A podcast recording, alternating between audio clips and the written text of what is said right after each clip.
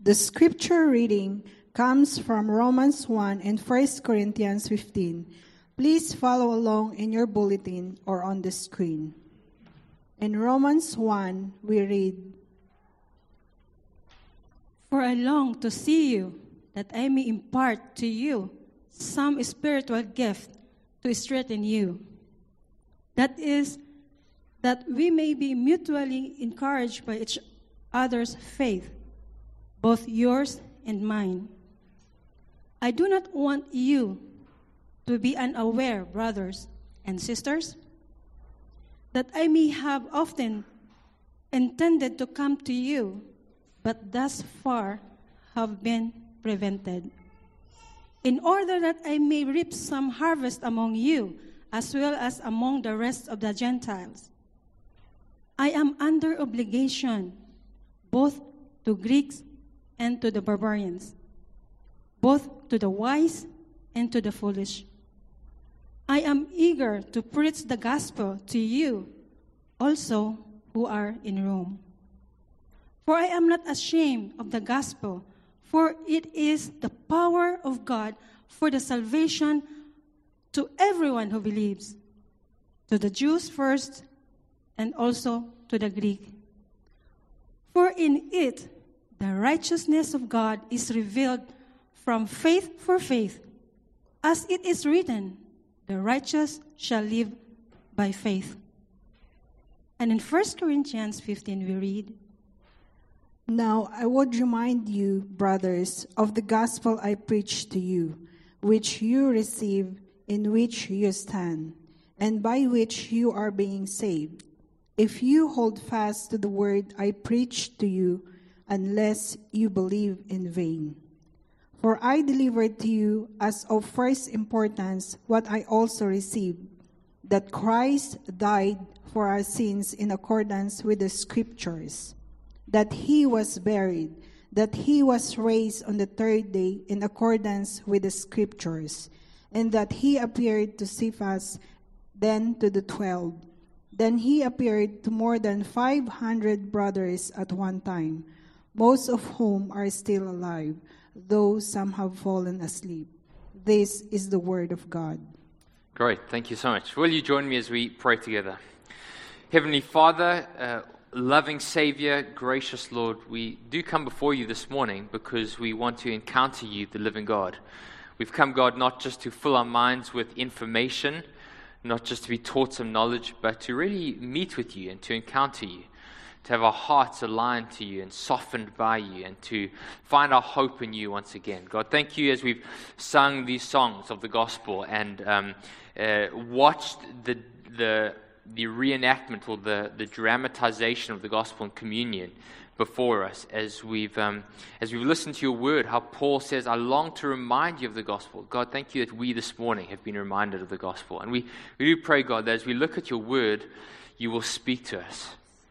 God, we so long for you to speak to us this morning. We don't need to hear the opinions of man or, or some cute ideas. We want the living God to speak to our hearts and our souls, to arrest our fears and the lies that we believe, to give us hope, to speak to our insecurities. Um, God, come and speak to us this morning, we pray, Lord. Come and have your way, God. Father, this morning we also think of our city, this wonderful city which we live, in which we live and which we've come to love. And Father, as we start out the new year, we, we bring our city before you. And God, we ask that somehow the, the stalemate and the tensions in our cities will reside uh, this year, God. We, we ask that somehow, God, those that are on both sides or all sides that are so angry that God somehow our hearts will find rest and peace. That somehow, God, we will be willing to admit where we've been wrong and to say sorry, God. God, I really do pray that this year, God, that Hong Kong will be different to what so many of us are expecting it to be like, God. Let peace reign in our city. We pray for politicians and police and protesters, God, and everyone in between. Oh, God, let peace rest in our hearts, Lord. God, we also just think of the teachers and the scholars and the students that are going to go back to school either this week or maybe have gone back already. Think of people like Iris and uh, Dave and other teachers in our midst, Justin. God, and the other teachers that are back at work and teaching, we pray, God, once your Spirit rest upon them. We pray, God, as our students go back to school, that you will lead them and be with them. God, we pray for teachers and students and scholars alike to be a salt and light into our city, God. Um, and so we really do pray for those that are working in the education sector, uh, Christians in our city. God, as they go back this week, won't you go with them, Lord? We pray. And finally, Lord, we want to pray for the churches of Hong Kong. We pray for ourselves and we pray for our brothers and sisters, the English churches, the Chinese churches, all the churches across Hong Kong, Filipino and Indonesian and Japanese and everything else. Oh God, won't you send your spirit and rest in our midst, God, and draw us closer to yourself and make us more like you, God, we pray. We pray that as followers of Jesus, we will love you and trust you and obey you more, God. God, just as Paul says in, in, Romans, I long to impart the gospel to you. We pray that the gospel get deeper in our hearts. The church in Hong Kong will be formed and centered on the gospel of Jesus Christ. And so we pray for our great city, Lord. May it be in Hong Kong as it is in heaven, God. And so we pray, start with us. We pray these wonderful things in your amazing name. Amen. Amen. Okay, well, uh, if you are um, new to Watermark, uh, one of the things that you'll quickly realize is we've got a bunch of values that we talk about all the time. There they are gospel, community, and mission. They are on our website, they're on the bulletin, they're on the banners. We are constantly talking about these three things. And today we're going to start a series for a couple of weeks looking at these values gospel, community, and mission. And we're going to dive down a little bit deeper and explore them. Now, if you've been coming to Watermark for any length of time, one of the things that you hear us talking about again and again and again is the gospel. Always talking about the gospel. And uh, what exactly is the gospel? What does it mean to be a church that is centered on the gospel? What does it mean to be a believer that is centered on the gospel? And what are the gospels anyway? Sometimes we think the Gospels are just the first four books in the New Testament Matthew, Mark, Luke, and John. That's certainly true. But another question is if you are a follower of Jesus, let's say you really do believe what the scriptures say about who Jesus is and what he came to do, is the gospel relevant to your life? Maybe the gospel is just something that you believed once upon a time, but now you've got to just try and be a good Christian. How does the gospel have any relevance to our lives as followers of Jesus? Well, that's what we're going to try and answer in the coming weeks. And my hope is that as we do this, rather than maybe having a wide but a shallow understanding of the gospel, my hope and prayer is that the gospel and its implications for our lives, both if you are a spiritual seeker this morning and as well as if you're a Christian, will get deeper into our hearts and we'll understand the richness and the depth of it and the complexity of it and why it matters for us individually and as a church. Okay? So that's where we're going for the next couple of weeks. And I've got to just tell you, I've just got to warn you, I might get a little bit excited today. I am like frothing with excitement to share this with you today. Okay, so if I'm a little excited, I do apologize. It's just the way it is. So let's dive in. Okay, firstly, what is the gospel? What is the gospel? Part of what makes this question so confusing is that the Bible doesn't actually give a simple or simplistic one sentence answer. Now, I know Tim Keller's given us a one sentence answer, but the Bible actually has a, a very complex answer. The Bible talks about the gospel in a myriad of different ways. It's kind of like a diamond, right? A diamond is multifaceted, and every time you look at a diamond from a different angle, a different facet, you see a different color or different clarity. Some aspect of the diamond is revealed to you depending, at what as, uh, depending from what angle you look at it. The gospel is, is similar in that there are a thousand different ways to look at it, to understand it, a thousand different aspects from which to appreciate it, and every time it reveals something different about who God is and about who we are. That being said, I'm going to try and give us a simple answer. The word gospel actually means the good news, and many of us might have known that. In the ancient world, a king bears a son Good news, there is an heir on the throne, or an heir waiting. And so some government announcement will come into the town square, blow his trumpet, I bring you good news, announcement. The king has had an heir, and everybody cheers and celebrates. A herald will bring a gospel announcement, announcement of good news. The king has had a son. Or maybe another example is your little town or city is at war, and there's the enemy. And uh, this day there's a big battle going on just over the hills, and your town or city, your army wins the battle. And so a messenger rides back on his horse, comes into town. I bring you good news, a gospel announcement. Our men in arms have won the battle. Uh, we have been victorious. The gospel means good news, it is an announcement of some good news. In the same way, God has an announcement, some good news of great joy. And what is this good news?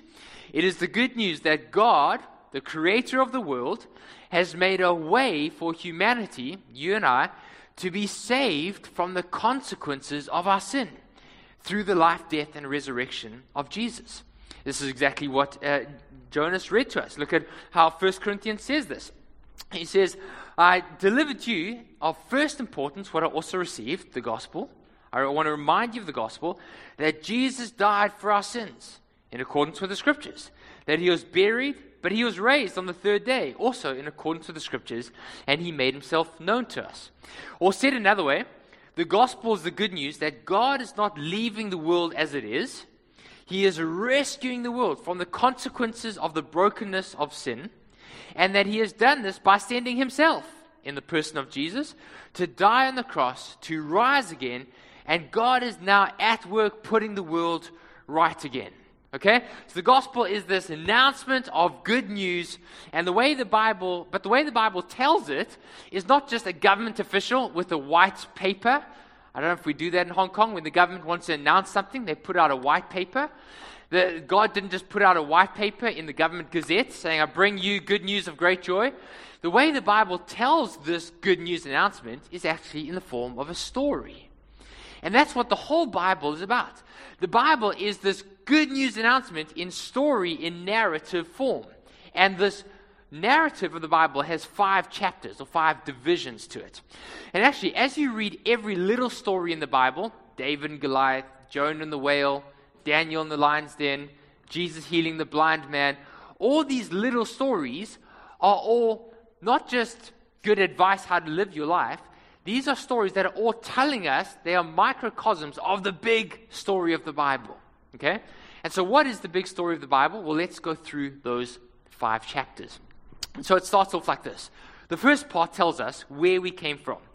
God has created us. I think we've got, there we go, creation, number one. The world came into being because God created the heavens and the earth, not by mere accident or chance. It is the willful design of God. He is uncreated, and He has created everything that does exist. Part one creation. But pretty soon after God made mankind, things go horribly wrong. We rebel against God, and sin enters the world. And this has disastrous consequences for everything that is created. Not just us, but all of creation. Everything now is fallen or flawed or a broken version of the intended version that God had planned for us. It's a blemished version of itself. And we see this most clearly in our relationships. So now, as human beings, we have a flawed or broken relationship with creation. Rather than serving creation and stewarding it for our well being, we now use and abuse creation for our own benefit. We, we use it for ourselves, and creation itself is broken particularly those in Australia at the moment, are feeling the consequences of this, right? So we have a flawed relationship with creation. We have a flawed relationship with one another. Rather than serving and loving one another and looking out for each other's interests, what do we do? We now use and abuse each other. We look at how I can use you for my benefit. And the result of this sexism, racism, anger, animosity, wars, and uh, disagreements. We have a flawed relationship with ourselves. Rather than living at peace with ourselves, we now battle insecurity and anxiety and depression, self doubt, self loathing, or maybe self exaltation, self worship. Our relationship with ourselves is broken as a result of sin. But most significantly, our relationship with God, the Holy God, is broken. So once we were designed to live in relationship with Him by enjoying Him and worshiping Him, now we are under His just judgment and His holy wrath. Now, as any one of us can attest, the world is out of joint and we desperately need to be rescued. But where the Bible differs from every other moral philosophy is that God tells us the problem with the world is not primarily horizontal, me and you. The main problem with the world is vertical, me and God. And every that has consequences that overflow into our relationships horizontally. And so we look around us, the problem with the world is racism and sexism and wars and, and creation has fallen and global warming. These are all symptoms of a deeper problem, which is that we are out of sync in our relationship with God. And the pro- it's a disastrous thing to deal with the symptoms, not with the real problem. Imagine you go to your doctor and you say, um, I've got this fever, and I, I, was walking, you know, I was hiking on the peak, and I, I cut myself, and uh, I've got this cut on my leg, and it, it's all swollen, and it looks red, and there's some stuff coming out of it, and I've got this fever, and your doctor says, okay, well, here's Panadol for the fever, and here's a plaster for the cut on your leg. That's not a good thing, right? Now, there's an infection inside. You need to deal with the cause. Don't just put a band aid over it. No, we need to deal with the cause. The Bible tells us that all the problems we see around us are symptoms of a deeper cause. We've got to deal with the cause. Chapter 2. Chapter 3 God, in His great mercy and His grace, He doesn't leave the world in that state he does something about it. And this is what most of the Bible is about, or most of the Old Testament. God is showing his people the significant consequences for sin and rebellion. And he's promising to rescue and redeem our fallen world. And so that's the third chapter God's redemption, his rescue plan. And God rescues the world by reversing the effects of sin and the fall and brokenness. But the way that God does this is not just by pulling out a magic wand waving it over the world and saying, Abracadabra, be right again. The way that God does this is He sends Himself in the person of Jesus to come and take the curse or the effects of sin upon Himself by dying on the cross and rising again uh, for our sin. Jesus did for us what we could not do for ourselves. Jesus dies in our place. Jesus was born in order to die. Jesus is born in a wooden manger in order to die on a wooden cross. Jesus dies as our substitute, not just as our example, but he doesn't just die as our substitute. He actually comes to reverse the curse, to undo the effects of sin by rising from the grave. And that leads us to the fourth part of the gospel, which is that God is restoring or healing the world, those who trust in him, by putting the world right again. But how does God do this?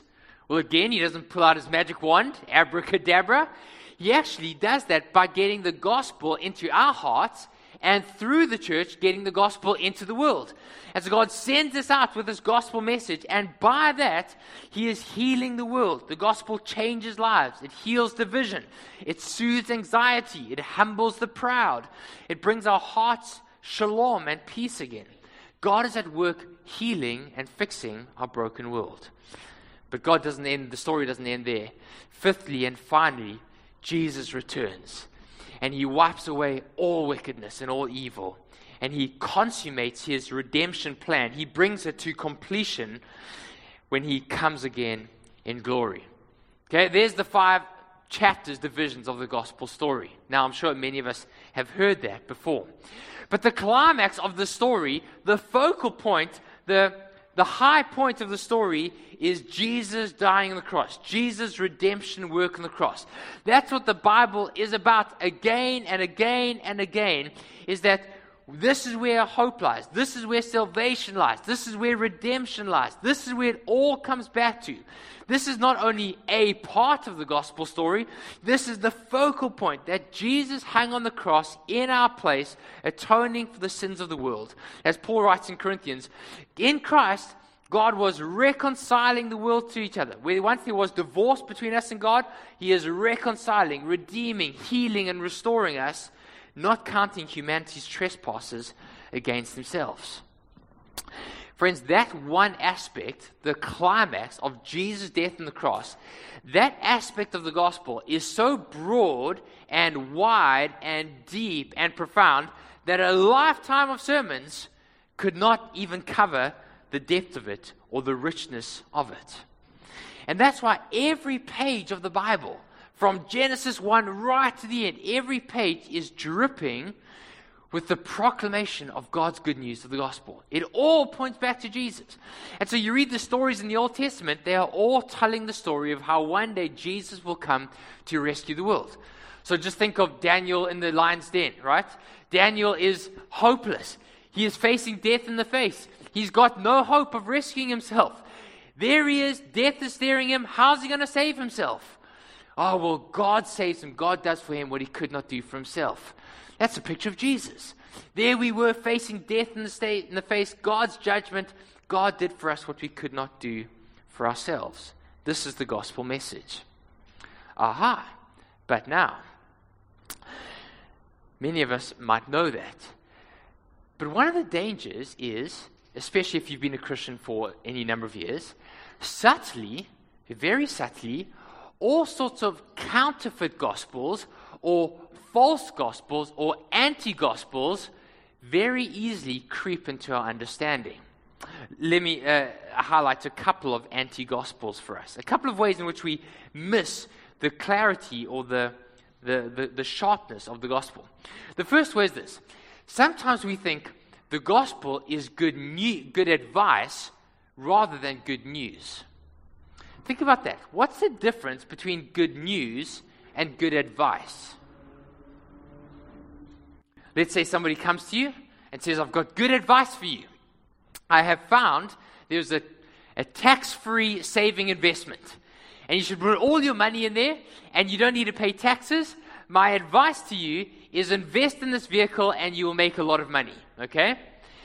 Good advice is saying, here is some theoretical information, but the agency is upon you to act upon it. You've got to do something about it in order to actually act upon it or make it a reality, right?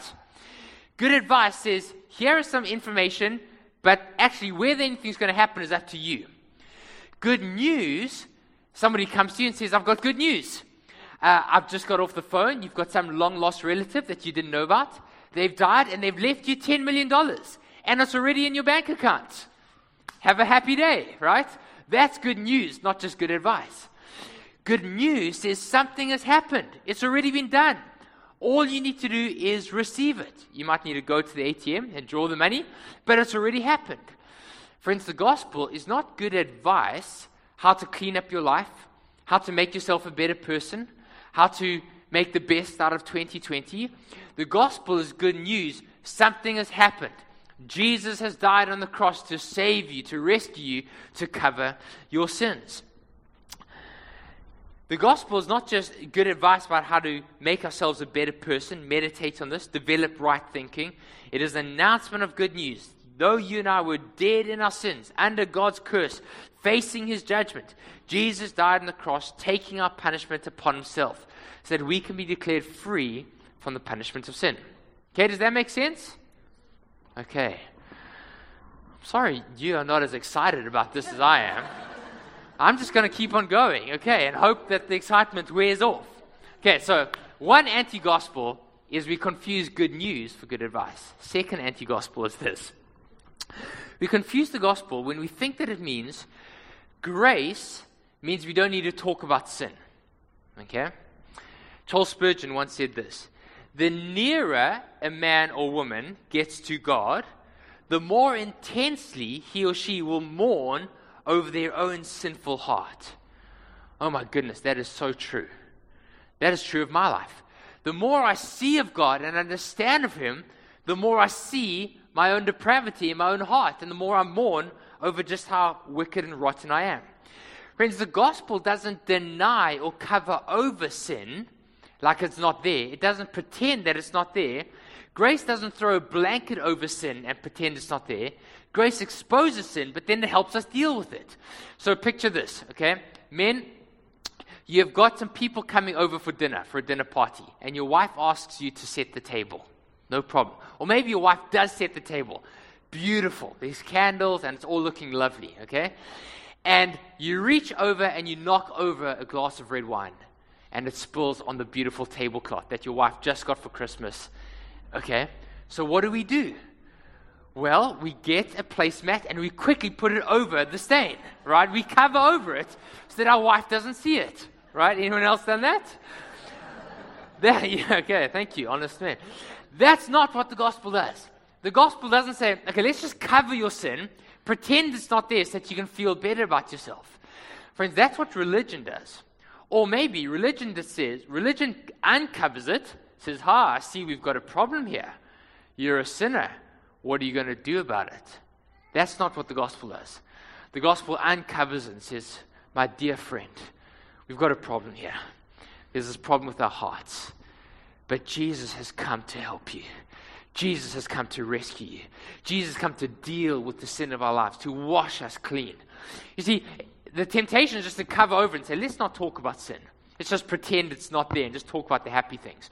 Religion says, oh, you've got a problem. Now sort yourself out. Fix yourself. Clean, up your act. And when you've cleaned up your act, then you can come to church and be with us, right? Us righteous people. That's what religion says. Jesus says, welcome, sinners. I've come to help. I've come to accept you, to love you. Let's deal with what's going on under the surface. Okay, so the second way is we think that grace means we don't need to talk about sin. The third way in which we confuse the gospel for a false gospel, a counterfeit version of the gospel, is we think that salvation is some kind of JV, joint venture between us and God. Like we partners in this joint venture, okay? Okay, God, you can be 60%, I'll be 40%. You, you can be 80%, I'll take a 20% share in this venture. Friends, the gospel tells us it is all of God and none of us. The gospel is not God's grace plus my goodness, God's grace plus my morality, God's grace plus my effort. The gospel is all of God. There is nothing I can do to earn or deserve God's grace or His love or merit or warrant His forgiveness. Friends, if you and I rely on anything other than His undeserving grace for His acceptance and love, it is like building our lives on a house of cards or on a sand foundation. It's just a matter of time before it's going to be washed away. The one sure foundation is God saves us because He is gracious. Because of, for some reason, He's chosen to love us and forgive us, all of God, not of us. Jonathan Leeman, who's a pastor in the US, he tells the story of when he was in his 20s, he was grappling with this. And so he goes to his pastor and he says, Pastor, I get that it's mainly God, right? But surely I did some of it. Like, let's say I'm drowning in my sins. And there I am, I'm drowning in my sins, and Jesus comes along in a speedboat, and he reaches down and says, Here I am, I'm offering you salvation. He, re- he puts his hand down. Surely I needed to grab hold of his hand. I needed to do something to, to be saved, right? And Jonathan Leeman's pastor, Mark Dever, takes him to Ephesians chapter 2. And he says, Let's just read this together. As for you, you were dead in your trespasses and sins, in which you previously lived. But God, who is rich in mercy, because of his great love for us, made us alive with Christ. Even when we were dead in our sins, you are saved by grace. And then he turns to Jonathan and says, My dear brother, you weren't just drowning, you were drowned. You were dead at the bottom of the sea with no life in you. And Jesus dived down and brought you up and breathed life into you. You didn't save yourself, Jesus saved you. You see, sometimes we can think salvation, the gospel, is me plus Jesus. Jesus does most of it, but I bring my good works. I bring my effort. I hold on to Him. No, friends, Jesus, when we had nothing, Jesus breathed life into us and saved us completely of His own accord. And that's what Paul says here in Romans 1. He says, I'm not ashamed of the gospel, for it is the power of God there's, there's a power that breathes life into our dead souls. And it's a power that comes from outside of us, not from inside of us. You see, most religions or moral philosophy will say, You want to be a good person? Well, look inside of you. Uh, well up the effort. Be a better person. Think of your dreams and your goal. Envision a better version of yourself. Uh, muscle up the resources to try and be a kinder, nicer person this year. One of my goals for this year that I'm praying for is to be a better husband and a better dad. Man, I've, I've got to be a better dad this year. And I, but religion will say, Kevin, look inside of yourself how you can be a better dad. Jesus says, Kevin, I've come to change your heart. I've come to rescue. It is there's a power in the gospel that changes us from the outside inside. The gospel cuts right across and says, As for me, I was dead in my sins. But Jesus came when I had no hope to myself. Jesus came to me who was guilty, helpless, powerless state, and he did for me what I could not do for myself. He died the death I deserved to die, and now he breathes his spirit into me, changing me from the inside to make me the person that he's called me to be. That's the gospel. Okay, so all of that, what does that mean for us at Watermark Church? Who, who cares, right? How should that actually impact 2020? Well, again, you know what I'm going to say, right? I'm so glad you asked that question. Okay, that joke's getting a little old, I know, but as long as Ed laughs at it, I'm going to keep on using it, okay? Um, what does that actually mean for us? One of the things you'll notice, as we said earlier, that at Watermark, we are constantly going on and on about the gospel. Every Sunday, our hope is to be that we flood each other with the gospel. In everything we do, from the call to worship up front, Iris did an awesome job this morning. Where are you, Iris? Awesome job. Isaiah 53. Just flooding us with the good news of the gospel. The songs we sang, Man of Sorrows. Oh, what, what a, every song is, is just full, flooded with the message of Jesus and the gospel. And then we take communion almost every week to reenact, to dramatize in front of us in picture format the gospel. This is Christ's um, body broken for us. This is his blood shed for us. Hopefully, every sermon is full of the message of the gospel. And if you do the members class in a month's time, the first week is just all about the gospel. And then you do the baptism class, the first week is all about the gospel. Everything we're on about is the gospel. Why? Why is it such a big deal for us? Well, let's look at our passages that we read to us earlier. Look at what Paul says in Romans chapter 1. Paul writes this letter to a church in Rome. So here's a bunch of believers. They're already believers. They're not spiritual seekers that are trying to make sense of the claims of Christ. They are followers of Jesus. And he says this I very much want to come and see you, my brothers and sisters, that I may impart to you some spiritual gift that is, that we can be mutually encouraged by one another's faith. I don't want you to be unaware. I've often planned to come to you, but have been prevented until now. I am eager to preach the gospel to you who are in Rome. For I'm not ashamed of the gospel, for it is the power of God for salvation for everyone who believes, Jews and Greeks, etc. Now, why does Paul want to go to the Rome, to the Christian church, and preach the gospel to them? Surely they know the gospel already. Well, look at what happens in Corinthians. Paul says again, he writes this amazing letter and he says, Now, brothers, let me just remind you of the gospel that Jesus died for our sins, that he was raised on the third day and made himself known to us. That's what we're trying to do. As a church, we're trying to remind one another week in and week out of the gospel. Why? Well, let me give us a couple of reasons. There's a myriad of reasons, but let me just focus on three of them and then we're going to land. The first one is this because we forget the gospel so easily. Now, when I say forget, I don't mean we forget the data points, right? Like it's Thursday afternoon, and you're trying to think, who is the guy that died on the cross again? we don't forget the, the, the data points. We, we know that, but the gospel, we forget the potency of it. it. It's no longer vivid and real and powerful and beautiful in our minds. And part of the reason for that is 60 hours a week, you at the office, in the marketplace, and you're being hammered hour after hour by a false gospel. That your hope is in money, that your hope is in your children's education, that your hope is in that promotion or that career or that idyllic house in the Maldives or something. Every hour you're being hammered by a false gospel, and one hour a week we come here and are being reminded of it. And so most often we live our lives and the potency and the power and the vividness of what Jesus did for us kind of like fades away. And as a result of that, false gods and false idols become increasingly more vivid and real to us. Friends, I see this in my life all the time. When the potency of the gospel is no longer vivid and real to me, when it's leaking from my heart, I start to operate out of all sorts of insecurities and fears. I feel like I need to prove myself. I need to put my best foot forward. I need to put an image, project an image. I feel like I get defensive. In my mind, I start to magnify the faults of others, make them bigger than they really are, and I minimize my own faults and make other people to make myself feel better about myself. Friends, you've got to know this might be shocking to you. Most Sundays, I come to church full of weakness and insecurities. Most Sundays, I come to church feeling like I, am not good enough. Is anyone going to like my sermon? I've got a brief confession. In the first year that I came to, that I was here in Hong Kong, every Sunday I'd come to church and think, this is the Sunday when they're all going to see who I really am. This is, this is the week, right? And every Sunday I'd come to church thinking, this week, I'm sure, is the week. They've all decided to go to another church, okay? This is the end.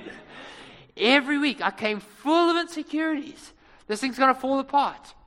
Now, I've worked through some of that, and I'm a little bit better. But honestly, most weeks I come to church full of weakness, aware of what a lousy husband and father I am, aware of my sin and my brokenness. I just come feeling like, oh my goodness, God, how can you ever love me, accept me? Never mind allow me to stand up and, and speak on behalf of you. Never mind pastor this amazing church. Friends, what I need every Sunday is not to come to church and being told you can be a better version, pluck yourself up. I need to come and being told, yes, Kevin, it's true, you are a sinner. That's true. But God loves you not because of your performance, not because of how good you are or bad you are. He loves you because He's chosen to love you, because He died on the cross for you. Kevin, your identity is in Jesus and His death on the cross, not in your performance. Friends, every week I come and I need to be reminded of the extravagant good news of the gospel. It needs to flood my heart week in and week out. Now, just by the way, this is one of the reasons why I really don't like being called Pastor Kevin. If you want to call me Pastor Kevin, that's okay. I won't fight with you. But secretly inside, I die. And the reason is this because I feel like when people call me Pastor Kevin, it puts me on a pedestal. Like there's normal Christians and then there's the pastor, right? He's like somehow better than the rest of us. And that's just not true. Friends, this church, 100%, from the preacher in the front to those of us that are somewhere else, maybe you've come and hung over this morning and you're not feeling your best, 100% of us are sinners in need of Christ's grace. And Jesus says, I love you not because of your performance, not because of what you've done for me, but simply because I've chosen to love you and I died on the cross for you. And so the reason we come and the reason we make a big deal of the gospel is because we forget it and we need to be reminded of it. Second reason is this because when we forget the gospel, we are robbed of its spiritual power. Now, we're going to look at this more next week. But when the gospel sinks into our hearts, there really is a power to it. It transforms us and it changes us.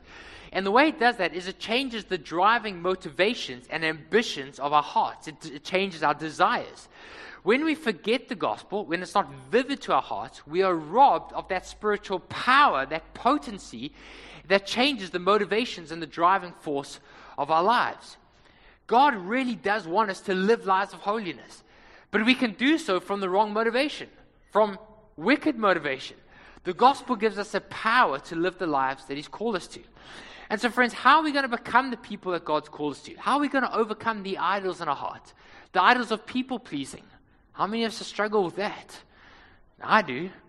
How are we going to overcome the idol of sexual sin and addiction? How are we going to overcome the things like gossip and slander or anger and unforgiveness in our hearts? Scripture says you don't beat those things just by telling yourself, be a better person, try harder. We beat those things as the gospel gets into our hearts and melts our hearts. There's a power that changes the control center of our lives and makes us the people God's called us to. Here's a third and final reason, and then we almost done. Why we go on and on and on and on about it is this because the consequences of neglecting the gospel are disastrous. D.A. Carson said this amazing, amazing thing. I want you to think about this. One generation believes the gospel, the second generation assumes the gospel, the third generation denies the gospel. Just think about that for a second. So let's think about us as a church. Watermark Church, let's just say, hey guys, we, we know the gospel. Okay, we believed it. That's good. Now we've got to be good people. Let's just focus on growing our Christian knowledge and our understanding and being righteous people. Okay? Well, yeah, we, we believe it. Let's just be good people. In five, six, ten years' time, what happens? We kind of just start to assume it. So, yeah, yeah, we, we know it's there. It's on our website somewhere, I'm sure. So somewhere in some document, we believe the gospel. But it's no longer vivid and potent. It's no longer beautiful to us. We're no longer humbled by it. It's no longer challenging our lives. It doesn't melt our hearts and our insecurities. And then a couple of years goes by, and, and maybe somebody, maybe one of the leaders say, you know, all this talk of sin, it's a bit negative. The world is negative as it is. Let's not let's just focus on the positives. Let's not talk about sin so much. Let's talk about how Jesus came to die as a good example for us, to show us how to forgive our enemies. Then uh, just assume the gospel. And then a couple of years goes by, five, ten years, and maybe someone says, you know, if Jesus died as our example, Maybe he wasn't divine. He didn't need to take on the judgment of God. Maybe he's just a good moral man that showed us how to be good moral men. You see, one generation believes it and it's vivid, but when you assume it, a generation goes by and we just kind of, it's in the background. But before we know it, another generation goes by and we start to deny it. And Jesus wasn't really divine, he was just a good man, helping us to be good men. One generation believes the gospel, the next then assumes it, the third denies it. Friends, this is why at Watermark we love the gospel, but it's also why we never, ever want to become a second generation gospel church. We, as elders, pastors, members, those of us that are visiting us, we must be a church which is founded upon, centered upon, constantly rejoicing, hoping, delighting, singing, praying, telling people about the wonder of the good news of great joy that Jesus died for us. John Piper put it like this this is my prayer for us as a church family, for my personal family, and for my own heart this year. John Piper says this Seek to see and to feel the gospel as getting bigger as the years go by rather than smaller. Our temptation is to think that the gospel is for beginners and then we go on to greater things. But the real challenge, friends, is to see the gospel as the greatest thing and getting greater in our lives all the time. The gospel gets bigger when in our heart, grace gets bigger. Christ gets greater. His, his death gets more wonderful. His resurrection more astonishing. The work of the Spirit gets mightier. Its power is more pervasive. Its global extent wider. Your own sin gets uglier. The devil gets more evil. The gospel's roots into eternity go deeper, and its connections with everything in the Bible and in the world get stronger. So keep this in mind. Never let the gospel get smaller in your heart. Pray that it won't. Read books about it. Sing about it. Tell someone who's ignorant or unsure about it. But whatever you do, never let the gospel get smaller in your hearts. Friends, as we start this year, it may be a good time for us to evaluate where are our hearts at? Have we assumed the gospel? Have we forgotten the seriousness and the importance of it, but also the great wonder and the good news of great joy? Friends, is Jesus and his death on the cross still vivid and real and potent to our hearts? Is the kindness and the patience and the gentleness of God still calling us to confession and repentance? Is the cross of Jesus convicting us of the seriousness of our sin and calling us back to Him? Is the excruciating cross of Jesus still announcing good news that because of God's profound and inexhaustible love for us, Jesus willingly and gladly went to the cross for you and I? Friends, is God's redemption story melting our hearts so that we are humble and not judgmental, gracious and forgiving, extending to others the same grace that we've received ourselves? Friends, is God's great redeeming and rescuing story melting the insecurities and our fears, are quietening the accusations and the lies, and drawing us to greater levels of loving, trusting, and obeying Jesus? Friends, is the cross of Christ still glorious and wonderful? Is God's mercy still good news to us?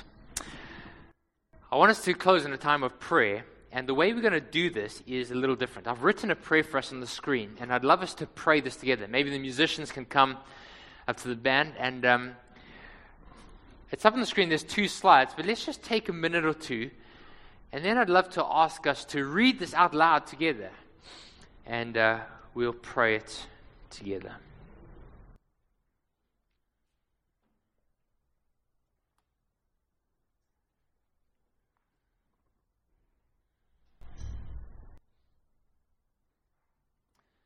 So maybe we can just put the second slide on for a few seconds.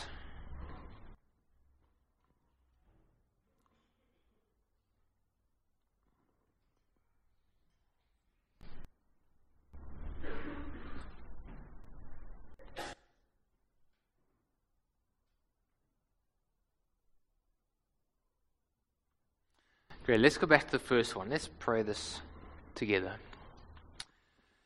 Heavenly Father, thank you for the incredibly good news of the gospel. That though I was dead in my sin, without any way of rescuing or saving myself, you, God, did for me what I could not do for myself. Father, I confess that so often I forget this good news. I take it for granted, looking to myself rather than you for my hope, my justification, and my life. Father, forgive me, pray. Father, help me never to forget the gospel. Drive it deeper into our hearts. May your life and death speak to our insecurities and our fears, our hopes and our dreams, our disappointments and setbacks. God, may your great love and your unceasing kindness melt our hard hearts, call us to repentance, soften our attitudes, and humble our pride. God, may we build our life on you, your love, your astoundingly good news, we pray. Amen.